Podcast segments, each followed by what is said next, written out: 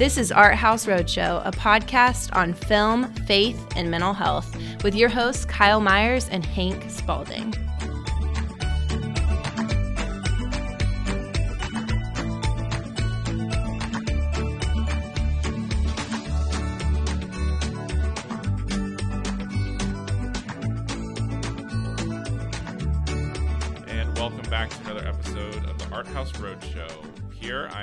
By uh, my good friend and colleague, uh, Kyle Myers. How you doing, Kyle? I'm doing pretty good, man. I'm doing pretty good. How are you, Doctor Hank? Uh, I'm good. I'm excited because this is technically, in terms of just us talking together, this is episode ten for nice. us. Nice. So this is this is a big mark. We're heading towards um, uh, twelve uh, really quickly. Um, you know, heading up to our one year mark and things like that. Yeah, yeah. So it's been good. Thank you for our listeners who've been uh, joining us on this journey, and I hope that. Uh, You've had as much fun listening to the podcast as we have had recording it. Recording it. So, um, anyway, I just want to jump into our first segment. If you're a longtime listener of the podcast, you know that we normally uh, start here just to see what uh, Kyle and I are, are kind of watching and the things that might be of interest to to you. So, I'll start with you, Kyle. Well, what you've been watching recently, other than some Hitchcock? Yeah, right. Yeah, definitely some Hitchcock. Um, I went to see Pearl twice at Gateway. Okay. Yeah, and um, and enjoyed it obviously enough to, to see it twice, mm-hmm. uh, largely because uh, the continued exploration of uh, restraint and tradition versus liberation and, and the character of Pearl in nineteen eighteen um, is very bored with her farm life, uh, violently bored, I would say, um, and obs- is obsessed with uh, the the movie theater in town and and. Uh, her dream of being one of those people and being loved by the whole world, um, which is in contrast to the limited uh, amount of love or more disciplined love she receives from her German immigrant mother. Yeah. Um, and so there's a lot uh, going on there with those themes that I think that they draw out in some uh, fascinating and horrific ways that, uh, yeah, just uh, there's a lot. I've actually spent quite a bit of time writing uh, some thoughts and connecting some some uh, other movies along with that and narrative stuff that, that I enjoy digging into anyways. But yeah, but that's um, surprisingly was uh, offered a lot more than I anticipated. Yeah. yeah. That's awesome. Again, just another thing that's happening as a result of the uh, um, the things going on with uh, with horror films recently, especially since, and for those of you uh, who have watched this or listened to the podcast, you know that Pearl is something that Kyle's been looking to, forward to for a while, and it's a prequel, is my understanding, to the movie X. That's right. Right. And so if you are looking for more in this genre, and I heard recently, actually, A twenty-four per, like approved mm-hmm. some more films in That's this right, series. That's right, yeah, a sequel to X, yeah. Yeah, so this is going to be really interesting to see kind of where they go with all this. So they're kind of building quite a uh, stable of films, if you will. It's true, and as we said before, um, X includes some pornographic material, but part of the whole nature of it is exploring uh, sexuality and pornography in modern and postmodern terms. Um, and constructs, again, in relationship to uh, a religious context um, and the the uh, oppressive nature of that or loss of that or the mm-hmm. impact of that ultimately on the character in, yeah. in X, um, and certainly so in in Pearl as well. So that keeps me fascinated beyond the, what looks like a exploit exploitative um, kind of uh Uh, feature or journey or whatever. Um, it definitely seems like it's more than that. Yeah. Or I, or I wouldn't keep bringing it up to everybody's discomfort. That's right. Well, I mean, as as people know, I've, I've met, mentioned this before, the uh, the A twenty-four films I'm always just a little bit suspicious of. But they are able to explore some themes, uh, I think, uh, sometimes that are really interesting. It's just that they're a little bit more um, intense than more of your average film. And so... Um, for sure. Yeah. So they, they've got some of that. So just, just keep that in mind also as you're watching it, you know, choose, choose wisely, especially with relation to your mental health. For me, um, I just rewatched this recently. I don't know what prompted this, but Another Earth, which is, um, mm, yeah, yeah. it's a kind of a, it's a classic film for me. It came out in two thousand eleven. So it's, it's quite a bit old, um, comparatively, but, uh, it's it's a really good film, I think, that features multiverse. Is it multiverse-ish? Yeah, it is multiverse-ish. Um, it's because it's, but it's actually multiverse-ish, not in the way that the traditional films that we've been talking about recently are multi multiverse-ish, because the uh, you know, you're not traveling across an interdimensional plane. There's actually just literally a second Earth appears in the skyline of um, this first Earth, and the main character, um, uh, Britt Marling, uh, played by Rhonda Williams, uh, who's a great actress, um, but uh, isn't in a ton of uh, in a ton of stuff. Um, so, what's interesting um, is that she um, is a, and I'll actually no, I, I got that wrong. So it's her. The character's name is Rhonda Williams. Is Britt Marling is the actress, uh, but. So she's uh, this character in high school, valedictorian, goes through college, like goes through um, school, just, you know, acing it out, going to a big Ivy League school, catches Earth, the second Earth in the skyline. And apparently that's when the timelines break. Both Earths were continuing along the same skyline until they saw each other in the sky. And now the timelines broke. And so everyone's living different lives um, because of that kind of break in the timeline. And so it's kind of this like tangential timeline for each of them. And um, Rhonda is actually uh, gets in a car accident, kills a, a young family uh, of another character, and then just like devolves kind of into a very depressive, angry episode. And she kind of it's it's a story of her journey back to redemption. I think the movement from um, guilt to grief is is very well displayed mm. here. And um, so it's a it's a great story, I think, of forgiveness and healing and thinking through like. Consequences, are they permanent? You know, what what do we do with those? And there's a, there's a great spiritual element to it as well. Um, but speaking of, um, just to, in a rough transition kind of way, um, one of our viewers actually messaged us, and just to remind anyone, you can do this at any time. You can email us at arthouseroadshow at gmail dot com. Um, you hit up any of our socials. We're on Twitter and Instagram, or you could, you know, message us individually uh, at Duke thirteen Theo or at Cinema nineteen seventy-eight. But one of our listeners did um, message us and asked us to explain a little bit more on this uh, movement from guilt to grief that we've been talking about for the past two podcasts more explicitly, but has been a consistent theme throughout our entire uh, show. And so, uh, Kyle, since you're the one who kind of introduced this movement to us, could you say just uh, a little bit more maybe about it? I know you've said some stuff already, but anything else that you want to add to that for our viewers who might be interested in this concept, which is very therapeutic for that matter. So. Any yeah, any thoughts sure. or insights there? Yeah, absolutely. Uh, well, one, it, it will connect uh, significantly to the Hitchcock conversation because mm. his uh, his Catholic guilt is very much uh, feeding all of his uh, narratives and and uh, suspenseful structures, as we'll dig into. Um, but I think both on uh, something I've uh, quote unquote deconstructed, both coming. Out of evangelical faith, uh, where a kind of Puritanism uh, or, or purity culture, as Doctor Hank has been exploring mm-hmm. uh, in other work, um, where uh, there's a lot, it seems like uh, I hear people talk about growing up in church being riddled with anxiety uh, or being overwhelmed with guilt, right?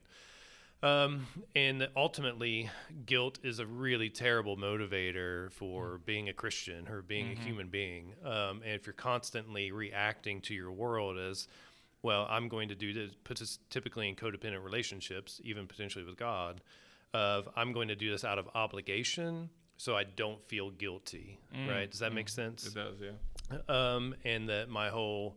Uh, or often my goal is to not feel bad, not feel guilty, so I'm going to do uh, X, Y, or Z, right, mm-hmm. action, uh, which can be terrible in relationships.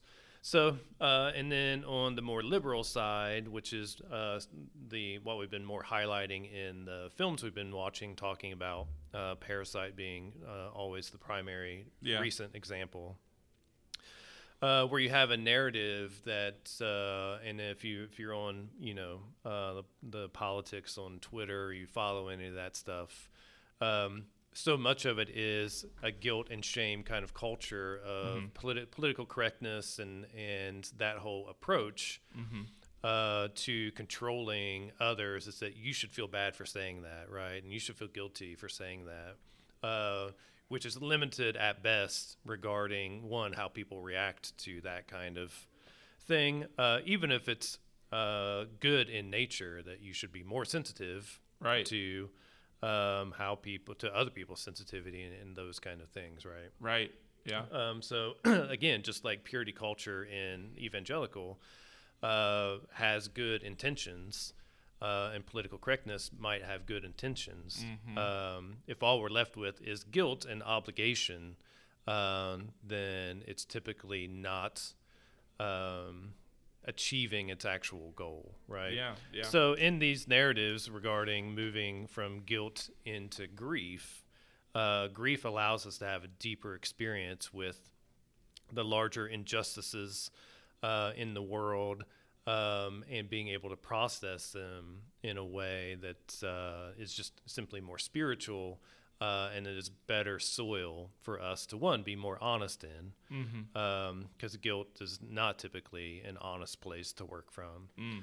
um, where grief is a way to acknowledge the, the difficult emotions involved uh, in an honest way, and then, you know, be open to uh, what might be, you know, a, a choice for you or an action, you know, that you can, you can make. Mm-hmm. Um, but in, uh, and there's other, you know, parts of, you know, grief is one of those things, uh, love and connection and these other things obviously play into that as well. But in our movie narratives, mm-hmm. uh, that it's not the ones that stop at guilt. Like you should feel bad about the classism issues in Us or in mm-hmm. Parasite. Yeah. Um, and that's what you're left with. Um, it doesn't allow for that process. It's not invitational into grief. It's more of, uh, you should feel bad and we should do better, um, kind of, you know, processing, which to me is not only limited, but in its own way, somewhat destructive. Yeah. And I mean, you see that displayed through all the films we've talked about. I think about even as early back as January, we talked about the Joker, um, and you do have that sense in which that is meant to feel, fill you with a sense of guilt about, you know, things like riches and things like that and mm-hmm. wealth. And so what is it like to grieve wealth instead, um, which is, you know, I see the more healthy thing. It's and it's not, it doesn't mean just destruction like it does for the Joker, yeah, which is burning everything down, but it means something else entirely. Um, Absolutely. And again, in, you know, in terms of grief processed, uh, you know, the, the uh, quote unquote end, although that's not, Uh, that simple ending mm-hmm. in grief, but um, acceptance, reconciliation, and forgiveness are all mm. possible in the grief process. Yes. Uh, but in guilt, it's just, I don't want to feel bad, so I'm not going to say that anymore, mm. uh, right? Or I'm not going to do that anymore, uh, so I feel better about myself, which right. is ultimately selfish. Where grief is going to require something different of you, you the storyteller, you the filmmaker, you the person uh, who is has been a victim of injustice, whatever that looks like. Um, and so getting around to acceptance, forgiveness, reconciliation is a process of grief ultimately. Yeah, definitely. Yeah, that's powerful. And again, the thing that is being, that we're trying to promote here in the, on the podcast, if you, you know, look at the, even there's a subtitle, it's on, um, theology, mental health and, and films. And so films can be a part of the grief process. I know for us, both of us have found a great world in films that are helpful towards, you know, our general mental state, not to sidestep the things we feel, but rather a way to transition from guilt to grief, I yeah. think, in a better way. And so thank you for sharing that. Um, and if you have more questions, feel free to reach out to us. We're always happy to explain stuff that we've been talking about. For True, and, and great question. Yeah. Thank you for asking that. Absolutely. So now, uh, episode ten, our main uh, conversation point today is to talk about Alfred Hitchcock. Mm-hmm. Um, and so what a great director, someone I know that both of us really enjoy um, as a uh, as a thinker, as a film uh, maker and things like that. He's a little bit, um, his films are a little on the older side, but they are still to date, I think, some of the more exciting films I've ever seen. They stay with me. I think every Hitchcock film I've ever watched stays with me in, a, in its own unique way. Yeah. But, Um, uh, Kyle, I wonder if you will uh, kind of introduce us into a little bit, because I know that you know quite a bit about Hitchcock, um, and I would love to hear just kind of some background stuff, anything. Uh, you already mentioned a little bit his Catholic guilt, and so uh, what can you tell us about Alfred Hitchcock that might be important to set up our conversation today? Yeah, well, I think, yeah, that um, Catholic guilt side of it, just in even talking about his own childhood growing up uh, at the age of five. He's, he talks about, and again, there's so many books uh, on Hitchcock. Hitchcock was really the beginning of film criticism. Mm, mm-hmm. uh, the French uh, critics from uh, K. Cahiers Du Cinema, which is the notebook of cinema in French, yeah, um, and which is where Jean-Luc Godard, who just recently passed away, he was yeah. a critic there. Uh, one of my favorites, Andre Bazin, who actually was not a fa- big fan of Hitchcock, uh, but the majority of the uh, critics there were, and they started to make a bigger deal about him, because mm. at that point he had only been known as this like great entertainer. Mm-hmm. Uh, and who made these great movies about suspense that everybody went to see, and nobody had really identified him as any kind of artist or any kind of, you know, subtext and these kind of things going mm-hmm. on, you know, beneath mm-hmm. the surface. Just explored it, right? Um, and so part of it was, you know, like the the emerging of film criticism had a ton to do with Hitchcock in the first place. But Hitchcock was literally born with the movies. He was born in eighteen ninety-nine mm-hmm. uh, when the movies began. Um, and he grew up in, he grew up Catholic, grew up in a Catholic school, uh, grew up with, you know, very, uh, um, difficult disciplinary world, mm. uh, that again, coming back to, uh, purity culture, mm-hmm. um, promoted fear as a way of, um, mm-hmm. you know, controlling behavior basically in his Catholic school, at his home. Um, and his dad was even known, when he was age five, to take him to the police station and have him put in jail for only like five minutes. But it was a like core kind of uh, fear-based thing that Alfred Hitchcock talked about, having fear of police officers for the rest of his life. Wow. Um, yep. That's incredible. uh-huh. And, but anyways, so fascinating, just uh, exploring him emotionally, psychologically, spiritually as a person. Um, and how much of that fed into uh, most of his narratives and stories mm. that he would come up with. Um, so this whole idea of The Wrong Man, which is a, a film we'll talk about that's actually called The Wrong Man, but that was one of his consistent, most consistent themes, is um, this idea of um, the transfer of guilt, right? Mm, yeah. um, and so having a, a character... Uh, an innocent character in the movie be charged with something uh, that they're not guilty of, and having to deal with that uh, mm-hmm. as a part of the uh, whatever's hap- whatever narrative is happening is key. Yeah. And uh, so again, just that measuring of that experience um, and and how people would handle that, and the spirituality of that. Yeah. Um, anyways, yeah, go ahead. No, I mean, yeah. I was I was emphatically agreeing um, with all of that. I think that The Wrong Man is such an interesting film to watch and explore around Easter, um, because there is that sense of he sharing Absolutely. in and participating in kind of this Christological place where it's, you've got this character who's wrongly convicted. And the great thing I love about it, because there's a lot of courtroom dramas, or at least um, you know, movies or T V shows that film this kind of thing, right? They they cover this kind of thing where someone is wrongly convicted and ultimately either sentenced to death or exonerated, and there's usually like high courtroom drama. You don't get really any of that. It's a very dispassionate, kind of cold, like, look at the legal system, which, knowing this background now about Hitchcock, makes a lot of sense. Mm-hmm. That's how he kind of saw it. Yeah. Um, and so, you know, th- they've just convicted this guy, and they, they're convinced that he's the one who's done it. And so he just kind of coldly goes through this thing. It's really chilling in that way, but it also presents this, this, uh, this central kind of Christological motif, especially around like Holy Week, that you can watch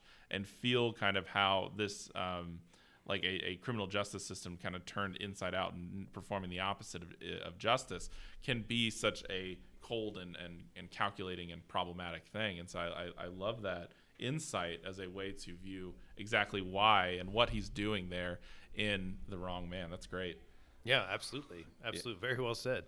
Um, and yeah, just exploring, again, like Hitchcock was Uh, like excessively modern, right, mm, in, in mm-hmm. every way, in his storytelling and and and kind of exploring certainly the um, extremes of that of that world. But even the idea in The Wrong Man, mm-hmm. um, that they look so much alike, but it's also a time where uh, people dressed very similarly. It wasn't right. like today, where everybody had, you know, a different band T-shirt and That's right, yeah. you know, a different, you know, just much more uh, expressive over the last thirty years of uh, forty years of clothing. Yeah. Um, where still in the forties and fifties, you know, most adult men in particular looked very similar out on the street.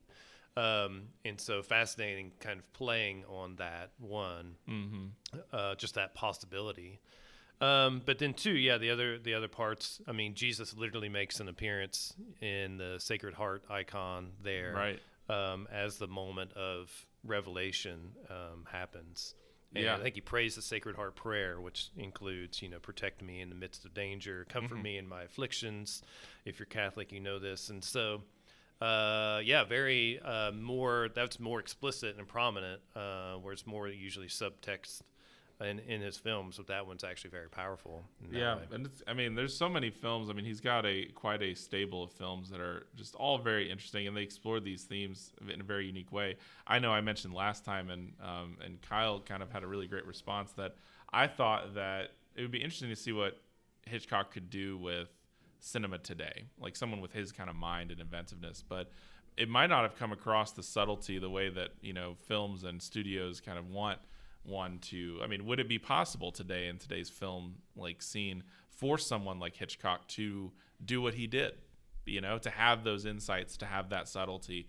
I'm not sure. I mean, I'm not saying that it's impossible. Yeah, yeah, there are sure. still art house films and people doing great work, but would would it receive the same kind of attention? That's that's interesting, because it's also couched in these very powerful stories. I mean, when people think of Hitchcock, they probably think of Psycho, mm-hmm. right? His big famous one. And there's been several movies that have uh, detailed the making of that film from very different angles. Uh, my favorite is Hitchcock with um, Anthony Hopkins and yeah. Helen Mirren, and even ScarJo is in that one. So yes, for sure. I, I like that film a lot. Um, but yeah, there, I mean, so...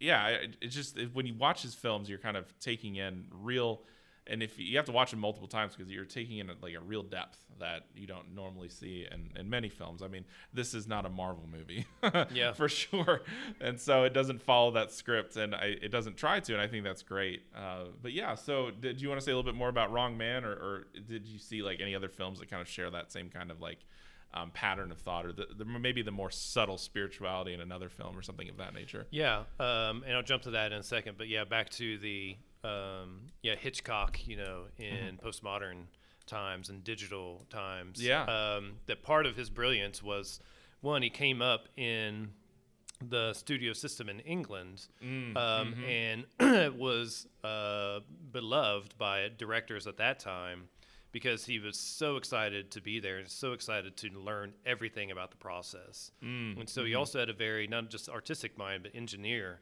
kind mm. of mind. Mm-hmm. Um, and by the time he became a director, like he literally knew how everything worked. Uh, and he could uh, potentially, you know, jump into any department, quote unquote, and uh, participate or fix a problem, you know, or whatever. Um, and so again, just his, Um, ability at that time is very industrial, much more industrial mm-hmm. uh, kind of set, setting and setup and studio um, and all of those kind of things. Like while he's learning how to do all those hands-on, his imagination is going wild. You know? Yeah, totally. And so, and one of the more interesting things as well, his relationship with actors was different, because he didn't, again, in the more uh, postmodern sense, there's a lot more improvisation and kind of we want something more real and authentic. Um, but for Hitchcock, he already had everything planned out. So even editing was a lesser exercise for him, because mm, it was mm-hmm. so well imagined and so well storyboarded mm-hmm. that he would have everything set and literally editing with the camera, basically, as mm. they're, they're shooting. Um, but actors, in that sense, it's like he wanted something very specific from the actors, mm. um, which in the fifties and sixties, you started to run into problems with newer actors like Montgomery Clift, which I'll talk about in a minute, but the Brando type of acting or the Paul Newman kind of acting, um, which was much more emotional, much more internal, much more about acting, mm. um, mm-hmm. and it was less controllable. But he was famous for saying, uh, and he was being funny when he said it, but Uh, that actors are just cattle to him to be controlled. Yeah. Uh, the same way you would have a horse on set, um, you would have you would have an actor. Mm, that's um, hilarious. Uh-huh, yeah. yeah. And so again, like his methods of control were were fascinating, and building these worlds. The fascinating thing about it compared to digital mm-hmm. is just him building these worlds mm-hmm. in the studios or on location in different uh, different spaces. Yeah. And.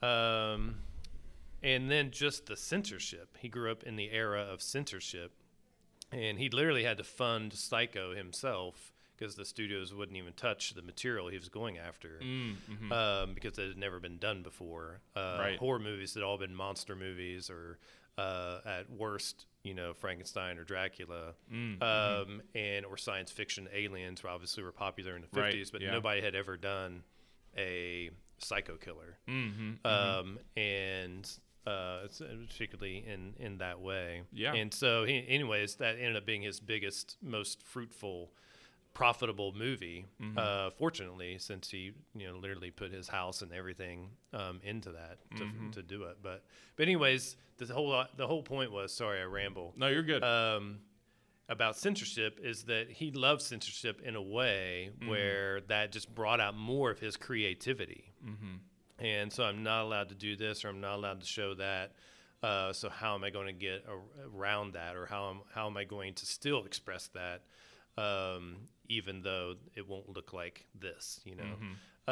Um, and so again, just a fascinating kind of creativity, which is part of the whole, uh, you know, in terms of, uh, progressive thinking, it's that it's all liberation, liberation, liberation, and the qualification of Christian faith, uh, and something more quote unquote conservative, um, not, not far right, but conservative in the sense of restraint, right, um, yeah. is actually healthy for a number of reasons. Mm-hmm. And for Hitchcock, that was true in his faith, but also in his art, uh, that that really drew out, you know, creativity, and there's an importance there. Yeah. With, subtlety is such an important feature right. of his films. I mean, the, uh, I mean, one of my favorite things is that, like, they keep trying to, I, I mean, I don't know how much, uh, you want to go into this. I, probably not very much, but Psycho, for example, like, it is such a contained, subtle film, mm-hmm. yet communicates so very much mm-hmm. in terms of, like, what it's trying to say about the characters, the scenes, the emotions of it. You know, I mean, I think one of the big innovations that it does is you, you introduce your leading lady early on, yeah. give this hook for her, and then immediately take yeah. her out, which yeah. is a huge shift,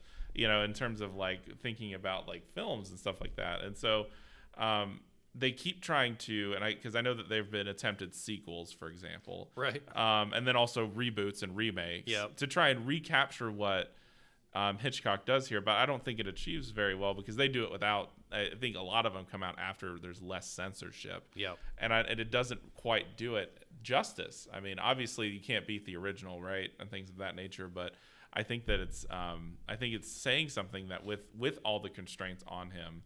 His scenes where he's, uh, you know, kind of displaying the the intensity, right? And he had a very interesting relationship with, like, film music, right? Mm-hmm. So Rear Window is one of those things that's very plodding and quiet. And but, you know, here at Psycho, obviously, there's the famous kind of, yeah. you know, the music that Bernard goes along Herrmann, with it. That's right. Right? And so, I mean, in some sense, like, he he he works as a – he's almost like a minimalist in terms of his artistic kind of approach, but he is able to, with very little, communicate very much. And again, subtlety is so important. I mean, don't show us always the thing, but, um, you know, give us the, uh, let our imaginations kind of do some work. But yeah, great, great work mm-hmm. there. Yeah. So, so yeah, uh, anything else on Hitchcock that'll help us kind of contextualize a little bit about what he's go- going through here? Well, again, yeah, even just with, uh, with Psycho and with the psycho killer thing, which, um, made, I think, Peter Bogdanovich, who was a filmmaker critic, Uh, said, who experienced Psycho in the theaters back in nineteen sixty. Um, but one revolutionized, like, even just, he says it was the first time that the cinema ever felt, the theater ever felt unsafe, actually yeah. felt dangerous. Mm. Um, and, and again, that was based on, partly based on um, a real life uh, person who was not imitating his mother, but was, you know, chopping people up, and and and a mm-hmm. story that that was based on, right? So it's also based on a real life something. Mm-hmm. It's also uh, something that uh, Hitchcock used to promote the movie, mm-hmm. uh, which is interesting as well. But even it's fascinating that he moved from from that movie, uh, creating this whole new genre, subgenre of horror, uh, into The Birds, which is Uh, still possibly the most fascinating apocalyptic movie regarding nature, apocalypse in particular. Absolutely. Yeah. Um, that uh, that you can witness or see. Uh, again, just how um, capable he was at creating this terror and fear and randomness um, that they experienced on this island uh, with the yeah. birds. And so, yeah, moving and then basically revolutionizing the monster movie or the the apocalyptic movie at the same time is fascinating. Yeah, it's it's one of those things that he's one of those arti- artists who, um, like, I have a favorite theologian, Rowan Williams, and I feel like he has an important essay on like every topic that interests me. I mean, mm-hmm. Hitchcock has his fingerprints on a lot of different genres. Absolutely. Of film. Uh, the Birds, you know, anecdotally, my sister uh, watched Birds. We probably watched Birds a little too young as kids. And to mm-hmm. this day, my sister still has a fear of birds. Yep. For that reason. I, and, and you're right. Like, it revolutionizes kind of this um, nature apocalyptic um, work that I think is, is so interesting. I mean, there's a lot of themes going along when it's made about, you know, the Cold War. And so a lot of kind of allusions to like nuclear fallout and things like that with that, because you have this kind of white cloud of birds that they keep referencing. I, the thing, even as I go back and watch that, because here's another movie that people try to make sequels to or try and redo, you know, contemporary. And it still doesn't quite get the, um, you know, get the kind of gist of what I think, um, Hitchcock was trying to do, because again his vision wasn't guiding it. But um, I'm just amazed, and this is more like just a technical standpoint, how much he was able to pull off with birds and um, and I mean just special effects, really. Yeah, absolutely. Like that, it feels real. The terror is there, and there's this foreboding sense of dread, like where they come upon a scene where a person has been, you know, yeah. killed by a, a set of birds. Like, like there's that sense of dread that I associate with kind of the more modern, you know, horror films. Like I've talked about here before, like uh, The Witch, which is an A twenty-four film, which is more mm-hmm. this just this deep sense of foreboding mm-hmm. and, and and shock and, and terror. I feel that with that. Then you have these high points of stress um, in The Birds as well. So that's something that's always been so interesting to me. Um, I'm always fascinated with the idea of like nature turning on humanity, sure, in a certain sense. I mean, this doesn't do it as well, but you know, I think about like, you know, M. Night Shyamalan doing The Happening. Mm-hmm. Um, I think there's some things that hold up that film, but the concept is fascinating to me. Um, Absolutely, foreboding and terror and stuff like that. And so I think there's a really interesting kind of sense in which The Birds is a unique kind of monster film of its own. So yeah, very good. Uh, what so with The Birds, like if you're if you're somebody who's never watched Hitchcock before, is there a specific order you would watch films in with him? Like, I mean, I, I was thinking about this today. I was like, obviously I've watched a lot of Hitchcock, but there, I mean, some of my students have never watched Hitchcock because I mentioned him before in class. Yep. And I, I don't know. So like, is there a, is there a recommended kind of like, like building up to maybe Psycho or The Birds, or, or maybe you just start out big? I don't know. Like, what would you recommend? Yeah. Um, well, again, I think The Wrong Man is an interesting place to start. Yeah, uh, for sure. And uh, two of my earlier favorites. So there's a Big Five, and I'll talk about the Big Five in a second. Okay. Um, but uh, super fun and great and classic Hitchcock is Strangers on a Train. Yep. Uh, which they're going to show at, at Gateway, thirty-five millimeter. Uh, another uh, fascinating one is Rope with Jimmy Stewart, which is forty-eight, forty-nine, uh, which is fascinating in that Hitchcock made it look like it was all one take, mm. um, and hid where they had only cut because they had stopped. They only had, you know, so much film, they had to replace it and, and start over. But he had literally, again, in this excessive uh, way of functioning for him, planned out the whole thing. It all takes place in an apartment. Uh, and it has a very crime and punishment, uh, Russian literature, um, idea behind it. Have you seen it? Have you seen Rope? I haven't. Yeah, no. yeah. So you would love it. But anyways, two guys at the very beginning of the movie uh, kill a friend of theirs, and then they put him in a uh, coffin or casket kind of thing that has a flat uh, top, and they literally throw a party. It's like this kind of high society uh, mm. party that they're mm-hmm. hosting, and they use his coffin that he, the dead body is in, to serve food and mm-hmm. to serve whatever. And this whole idea is that they're, these two are in constant conversation. One of them is obviously like a narcissist, um, and the other one goes along with it. But the part of the tension of the film is that one feels guilty and the other doesn't. One, yes. um, but the whole idea is that they've been, they were in, you know, the, in this class uh, with professor who is Jimmy Stewart plays the professor who comes mm-hmm. to the party. Um, but they talked about this kind of crime and punishment idea of being above the law, of being wow. above that, that I am, you know, that certain people are not human enough uh, or worthy enough, and that if I murder them, it's not murder. Mm. Um, you know, it's like grace or something dumb. Yeah. And but anyways, uh, and and the Crime and Punishment is the the brilliant version of that. Mm-hmm. Uh, but Hitchcock, you know, has that that conversation's happening uh, in the movie, and basically the big twist, if there is one, um, is simply that uh, Jimmy Stewart starts to put the pieces together. Um, and then at some point charges them um, and confronts them. And so Jimmy Stewart's, you know, it's great. But it all takes place in this just one area. And there's, you know, the, you have the kind of uh, Hitchcock humor, the dark humor, and like all these things going on with it. But you have, there's real contention. There's real kind of heavy spiritual, emotional stuff going on as well. So definitely that's a Gateway showing that again. Yeah. I'm but those are two, uh, I mean, very fun places to start. Um, in addition to The Wrong Man. Uh, but the Big Five, which is, you know, you can currently, his first four K release uh, is a package of The Birds, Psycho, mm-hmm. North by Northwest, which is also just a highly entertaining movie. Right, with yeah. lots of great subtext as well. Uh, Rear Window, of course, which is yep. probably, if I was going to recommend one to start with, Rear Window would be it. That's a great ultimately. One. Uh, and then Vertigo, which is um, cur- oh, yes. currently considered uh, by most critics in the Sight and Sound poll to be actually replaced Citizen Kane as the greatest film really uh, on their list back in two thousand twelve. So the new list is coming out this year. That's interesting. Yep. Um, but yeah, go ahead. No, no, I'm, yeah. I'm sorry. I'm, I'm listening That's all right, enthusiastically because I'm thinking I need to, if I can, I need to go see. I was actually trying to look up on the Gateway to see when Rope was playing. Yeah, Rope is so much fun. Um, because I've never seen that.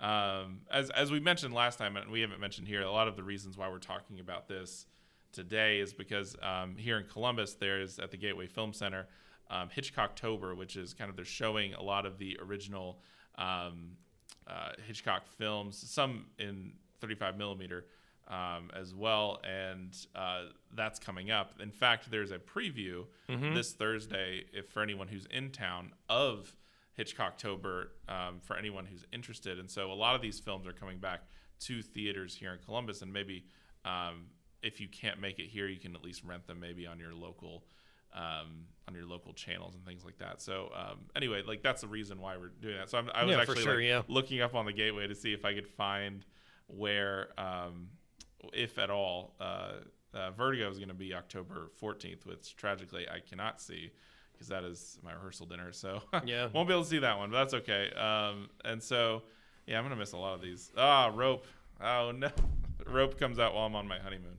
Uh, that's unfortunate. Yeah, well, you can you can stream it. Somewhere. That's right. I can yeah. still stream it, so yeah. it'll be fine. But well, the fun the fun of yeah Hitchcocktober is that they're Uh, all shown in thirty-five millimeter except for uh, Dial M for Murder, which yeah. is being shown in three D. Yes. And I don't think in thirty-five millimeter, but uh, which I've actually, actually one I'm going to see. I've never seen that one. Oh, really? Um, yeah. Me neither, yeah. Yeah.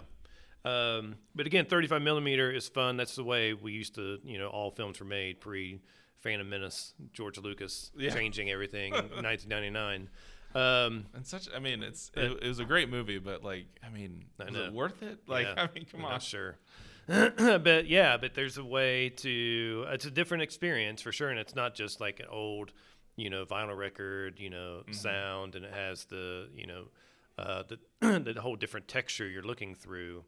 Uh, but the meaning of shining light through the film, through into the theater, it looks like, you know, when, he, when in Psycho, when he, his eye is looking in the peephole, Uh, voyeurism is a, a, a very another big theme of Hitchcock's. Right, yeah, that's basically um, the whole of a Rear Window, right? Yeah, for sure. And but that sense of, you know, the light shining on the eye and all that. So all these layers of light shining into darkness, um, uh, which is fascinating in and of itself in this modern mm-hmm.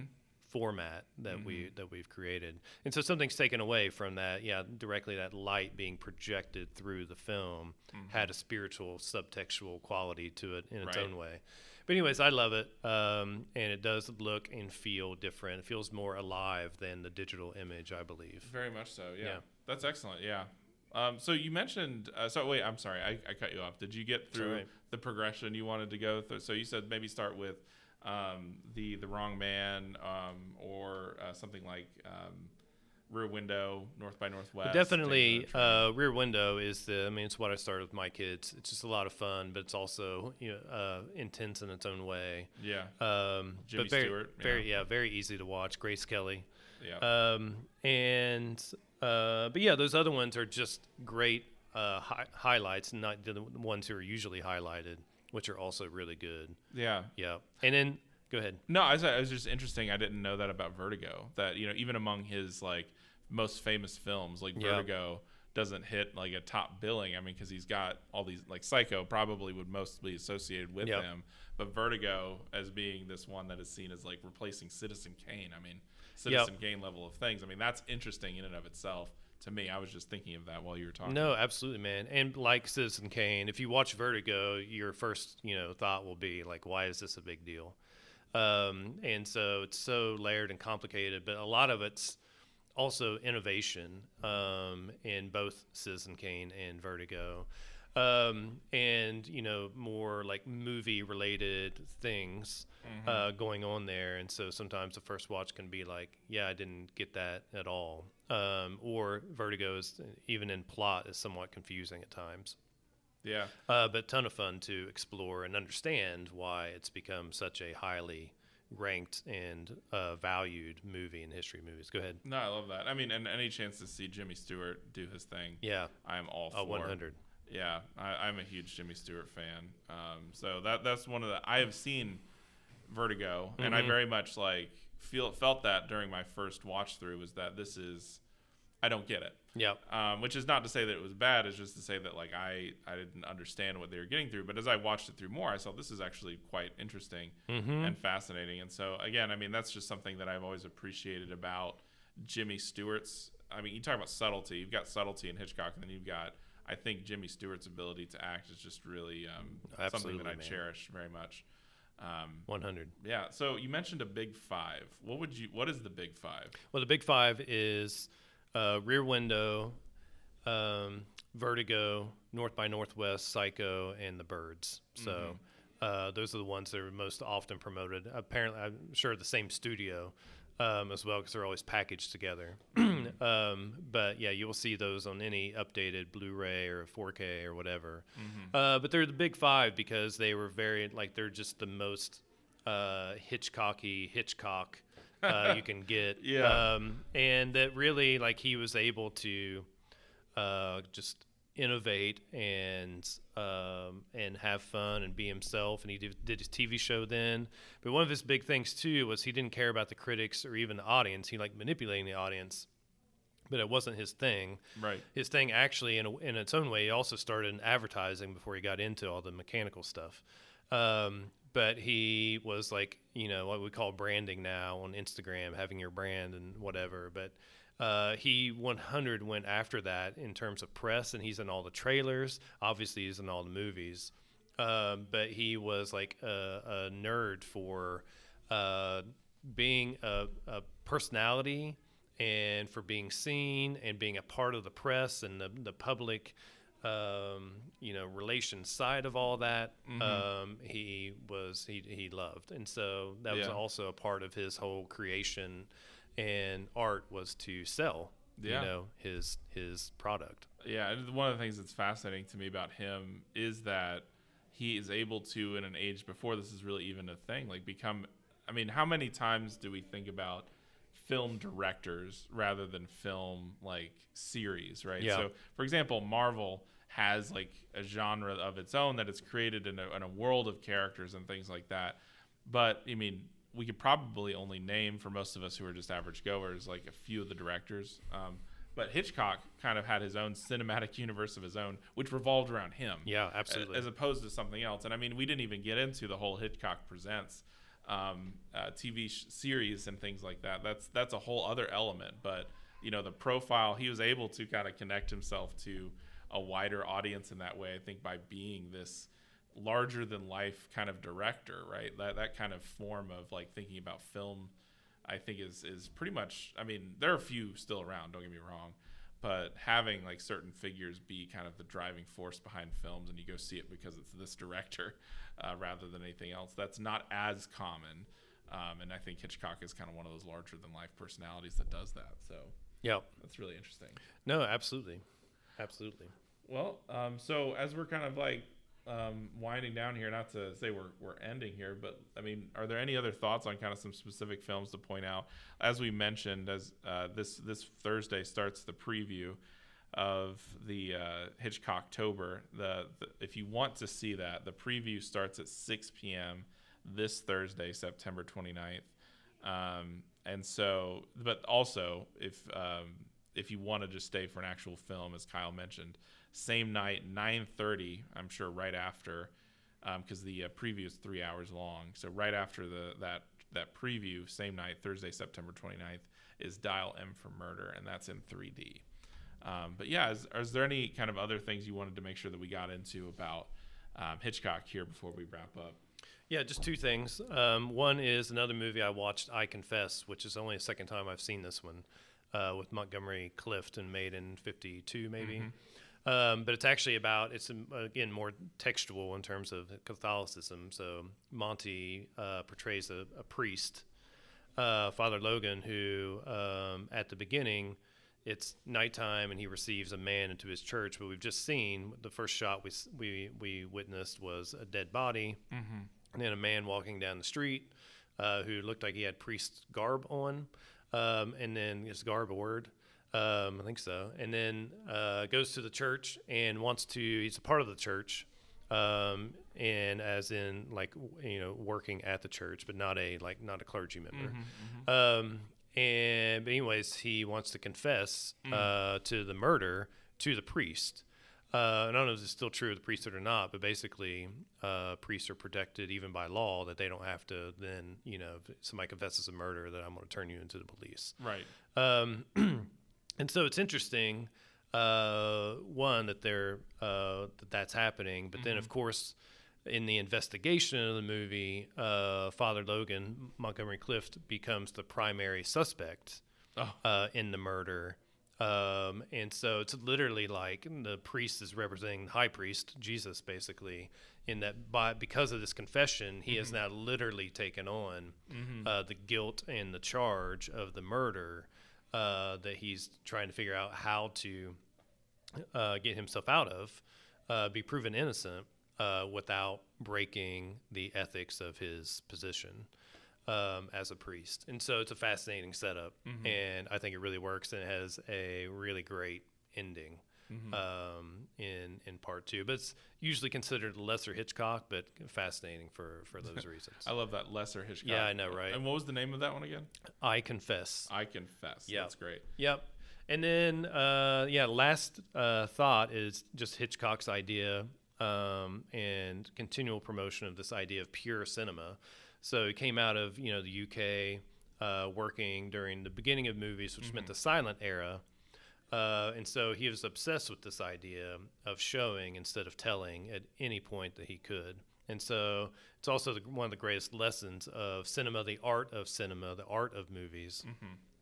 that got ruined first by the movies when they started talking. Yeah. They turned into like filmed theater uh, at first. And then uh, television, of course, um, became driven by dialogue mm. um, and people talking mostly. And so the art of cinema and movies is that we actually still care about showing you something rather than telling you mm-hmm. uh, when and if possible. And so Hitchcock was, you know, that was his mastery. Yeah. Um, and he had like a, you know, spiritual conviction about it, which mm-hmm. I love um, mm-hmm. how how much he put into that and promoted, you know, that idea um, and that concern into his movies, mm-hmm. which again was what uh, the early critics obviously picked up on. Yeah. That's fantastic. And yep. I mean, you still see some of that, like I said, even in the films that he does have, like the, the preference for showing rather than saying is so important. I mean, because um, how much of our lives are really that, like just witnessing and really contemplating. Um, I mean, less and less these days due to the kind of general noise of everything going on. But yeah, this is important. So yeah, come out to Hitchcocktober if you can. If you can't, um, there's lots of these things to stream.